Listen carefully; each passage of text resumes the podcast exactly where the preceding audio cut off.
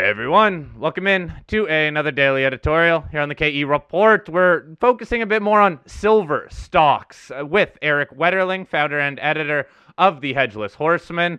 Now, Erik, look, we can dissect all we want uh, the silver stocks, whether they're minors, mid tiers, or juniors, but fact of the matter is, unfortunately, a lot of these stocks are just drifting lower and lower and lower, like a lot of uh, other, I guess, resource stocks outside kind of that handful of stocks that we have discussed. But Erik, overall, how do you look at these silver stocks, either with ounces in the ground or exploration plans or producers, when they're all just getting revalued lower? Well, I, I haven't been really that bullish on most silver juniors in quite some time. The last time I really had, at least in my, let's say, actively managed portfolio, where I actually had a lot of silver, was back in 2015. And I, and I remember back then, it's like pretty much all I did. It's like I, you know, heard silver was cheap. I looked at silver juniors. I saw a bunch of them being down a lot since 2011. I mean, I kind of just mapped, okay, which juniors down the most. And I just went around looking for stuff that was down like 90, 92%, uh, 93%, and, and stuff like that. First Majestic, Endeavour Silver, Bear Creek Mining, even, I think Avino. I mean, that that is basically how simple my quote due diligence was back then because I had no idea, you know, what makes a good mine or anything like that. I just kind of bought the stuff that was most bombed out. And since then, I mean, we know what happened afterwards. 2016 came, Epic Rally, and that kind of, I think, got some speculation going again in in the sector. And I, I think I've said multiple times on this show that I've al- almost always felt that silver juniors have traded with a speculative premium because it's like that's the go-to thing. I mean, back in 2016, they were pricing in higher silver price than where it was, even though silver had made a, big rally. But now I'm seeing a bunch of stuff down like 88, 90, 92 percent. I've started actually to slide into some of these silver uh, juniors, and most of them, like, make no mistake, I see them mostly as trading sardines, and I looked up a few of them like seven companies I looked up, silver developers, they have some kind of, you know, resource in the ground. It's like their market caps like 36 million, 36 million, 33 million, 35 million, 36 million, 35 million, 36 million. So they're kind of showing that they are all put in the same category category. So I think that just shows how much regardless of what the actual fundamentals are, how much they are traded like the exact same thing uh, speculation on silver prices. Yeah, Erik, I think this is such an interesting topic because when we talk about precious metals mining stocks, silver are the most volatile of the group. Uh, the, you know, the most stable are the royalty companies, then the gold producers, then the gold developers and explorers. But the silver producers do okay, sometimes along with the like the mid-tier gold producers. But when you get down into the silver juniors, the developers and the uh, explorers, they're just insane to the upside and the downside. So if the market's in a bad sentiment funk like it is now, they're just absolutely destroyed. They're the most destroyed part of the precious metals complex. But on up cycles, they also blow past everybody else and they have the biggest gains. So it's just the most speculative space to be in. It's interesting to hear that you finally are looking at the silver stock because I've heard you make that comment many times that they had a premium. Do you think some of the reason there's a premium is there's just not that many of them compared to gold stocks where there's almost a thousand? There's really only about a hundred silver stocks. Do you think it's that there's when money comes in, there's just less opportunities from the squeeze into, kind of like what we're seeing in the uranium space.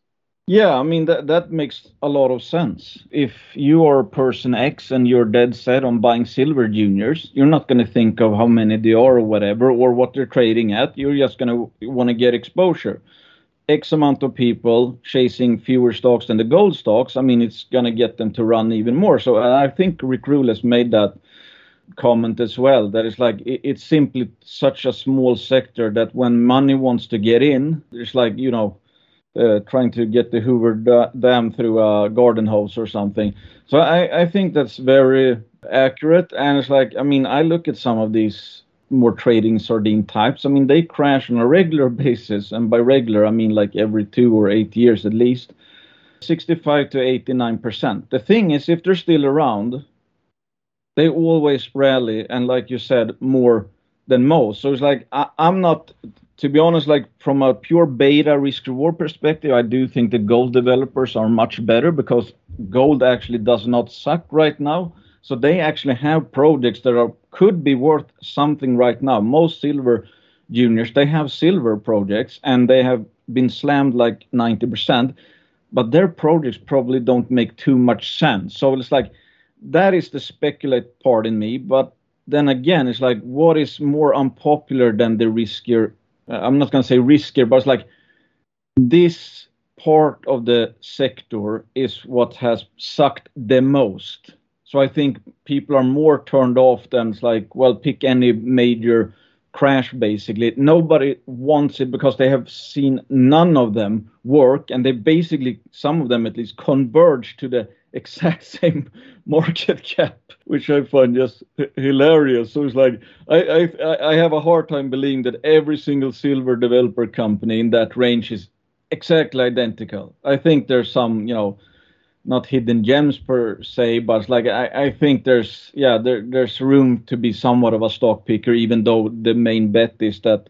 hey, when the next sentiment flood uh, wave gets going again, which is gonna happen, we just don't know when could get fun. So, Erik, if you are in there bottom fishing, what kind of silver stocks are you looking for? Jurisdiction wise, asset size, stage of project? What what gets your money first? I'm trying to work that through myself right now because that's the stuff, share structure and all that boring stuff. That's not really something I paid too much attention to, actually. I mean, probably to my own detriment. But first of all, I would like to spread it around, and, and this is not going to be a major part of my portfolio. I don't think, at least. I mean, unless they, go, I don't know, get go down 50% from here. Uh, to, I mean, more, but I don't see that happening. So I, I, I try to look at share count a bit. It's like, okay, which are uh, have you know 500 million shares out versus 200 million shares. I'll probably go with the 200 million shares or favor that and then some you know jurisdiction. There there's some rumblings about you know open pit mining in mexico. For example probably not going to go through but still that might put a damper until that's cleared out. And then also like okay look at what's the skin in the game here? It's like how much do they care about the stock actually going up? How much do they work for a salary?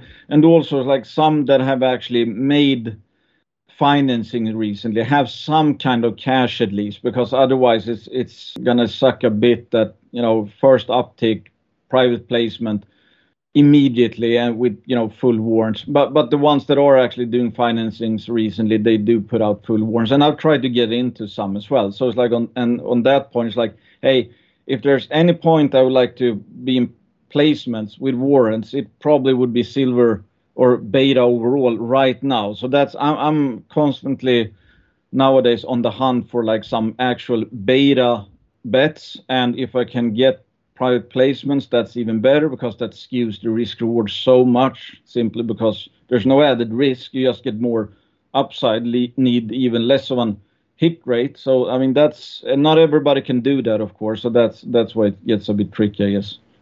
Well, Erik, let's hone in a little bit more on the alpha versus beta topic. We've talked about this before, but as it relates to silver, it's similar to gold, same kind of idea that for the last couple of years, people have been trained that the only thing that works is alpha. You got to find the company that makes the drill hit, makes a discovery, they get rewarded. Everybody is a herd and floods into that stock and it goes up. And that's happened to a handful of companies only out of the thousand out there, which means that the other 995 companies sucked wind that same kind of idea could be applied in silver. There are a few that'll make a discovery that'll turn some heads and they'll go up. But when you say you're into the beta, maybe break down what you mean a little bit more. I know what you mean that there's ounces in the ground that they've already done a lot of work in the past, they're not getting value for, and you think it'll get revalued higher. Is there anything beyond that you look at for the beta? Are you looking at past performance? Are you looking at a certain amount of ounces in the ground? Are you looking at the quality of the ounces, uh, whether they're underground mining versus open pit, as you mentioned? What uh, dial in a little bit more of the beta side of it that you're looking at?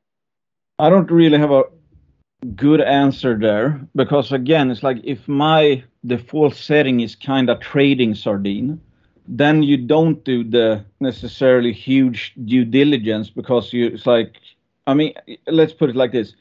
you're not going to find better or higher quality names, in my opinion, in the junior uh, silver space than the gold space. I mean, there's only a few silver juniors I actually like, think are you know good companies, etc. So so it becomes much more a play on psychology. So so yes, I mean high grades, for example, that might attract some, but it, uh, uh, uh, at the same time, it's like why did Bear Creek? Why does Bear Creek go up so much? Because they had the Corani deposit, low grade, huge silver endowment, and it's like the uh, Discovery Silver, Discovery Metals. I remember I bought the pre- predecessor, which was Levon Resources. I think I bought it in 2015, 16 or something. It was trading at 18 million market cap. I mean, Discovery Metals, they took over that asset. Uh, I don't remember the name of it and that reached a market cap with the help of Taj Singh, who was running Discovery. Uh, to I think they topped out at 750 million. I mean, it's the same deposit, and they did a lot of work, but it's like, so I guess that's actually more of an alpha play.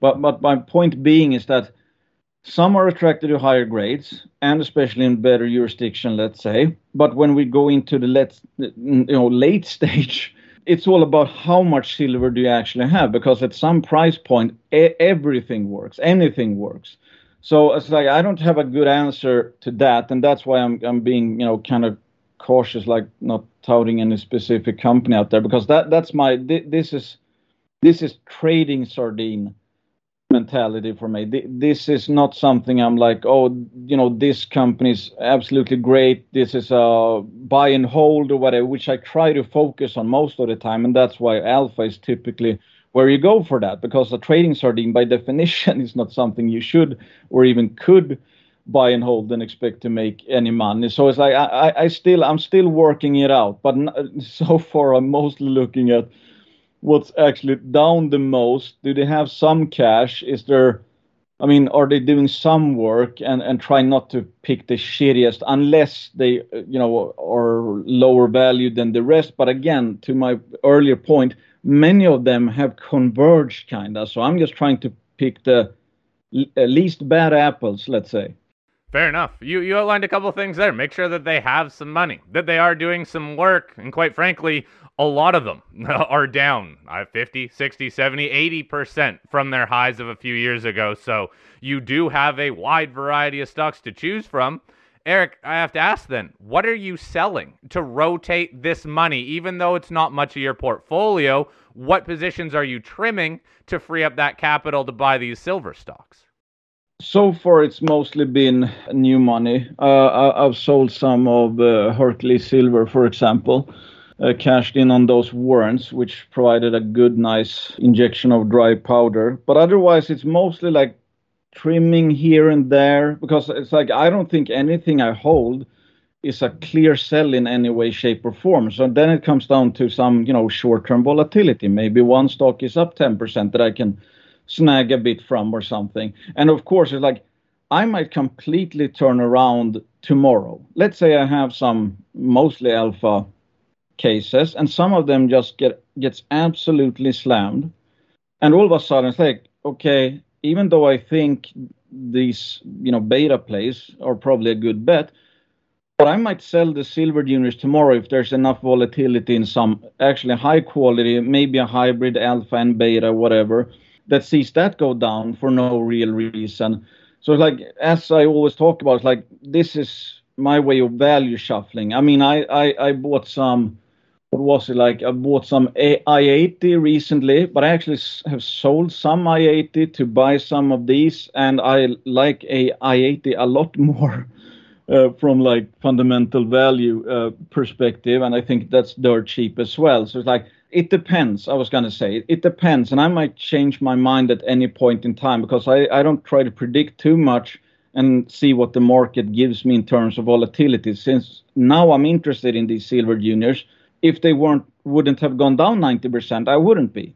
Fair enough. So you're starting to dip your toes into some of these silver juniors, but not too aggressively. Who knows? There still might be some more downside here, but you are right in terms of they all seem to have corrected down to similar market caps, no matter what assets or jurisdictions they are in, with a couple silver stocks, we can say, bucking the trend and at least moving sideways, which seems to be the new up.